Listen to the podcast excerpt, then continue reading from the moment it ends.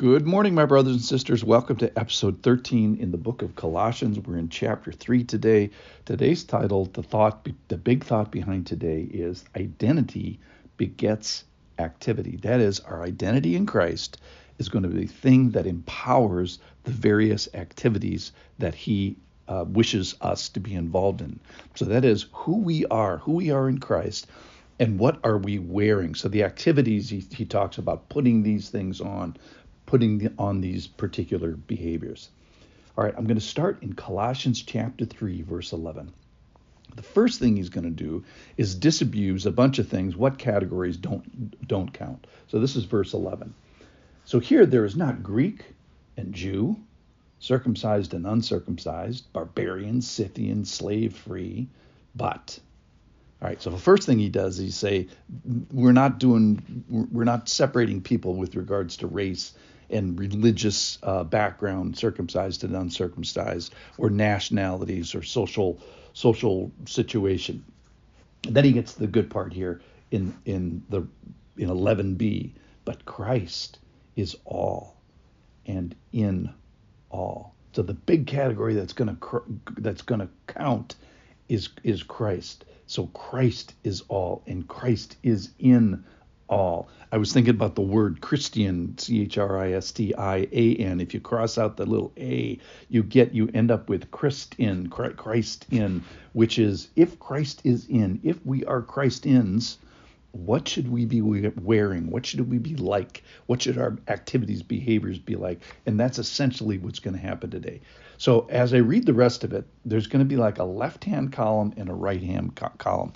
In the left, in my mind, is our identity in Christ. Let me summarize Christ is all, Christ is in all. He's chosen us. We're holy, we're beloved, we're hidden, we're found in Him. He's made us uh, His own, we're forgiven, and He dwells in us. So therefore, right hand column next. All these things on the right hand column. We should be renewing ourselves in knowledge. Uh, we should be compassionate with others. We should be humble. We should put on love. We should be kind. We should be meek. We should be patient. And we should be forgiving. So, our identity on, in Christ, the left hand column, is going to affect our right hand column. So, here we go. All right, verse 11. But Christ is all and in all. Put on then. I was going to talk about the left hand column for a second. As God's chosen ones, holy and beloved. That's the left hand column. And then on the right hand column, compassionate hearts. Put on compassionate hearts. Put on kindness, humility. Put on meekness. Put on patience. Bearing with one another. And if one is a complaint against another, forgiving each other and then we're going to go back to the left hand column. As the Lord has forgiven you, so you also must forgive. And above all these, put on love, which binds everything together in perfect harmony. And let the peace of Christ, left hand column, rule your hearts, to which indeed you were called in one body. And be thankful. So on the left hand column, we've got all this all this stuff, all this identity that we have in Christ. And on the right hand column, we have the activities, the things that he asks us to put on. And if there is an error in the activities, likely it's because there's an error in in our identity. In other words, we don't get the Christ in us and and remember the things that he's done. So we are supposed to be remembering the things that Christ has done for us, that Christ is in us, that we are Christians, Christians. that He's in all, that He's chosen us, that we are beloved, that we are holy, or at least we're viewed as holy, and that He hides us in Himself, that we're hidden in Him. That was from chapter 3, verse 3 in Colossians, or that we're found in Him and we're forgiven. So therefore, because of all that, because of all the stuff that he he has for us as identifying as Christians, well then, oh, we're supposed to be thankful. We're supposed to be kind. We're supposed to be compassionate with our brothers and sisters. We're supposed to be meek and patient and exuding the characteristics of Christ. Because he's forgiven us, left hand column, we're supposed to forgive our brothers and sisters. We're supposed to be able to live in the body.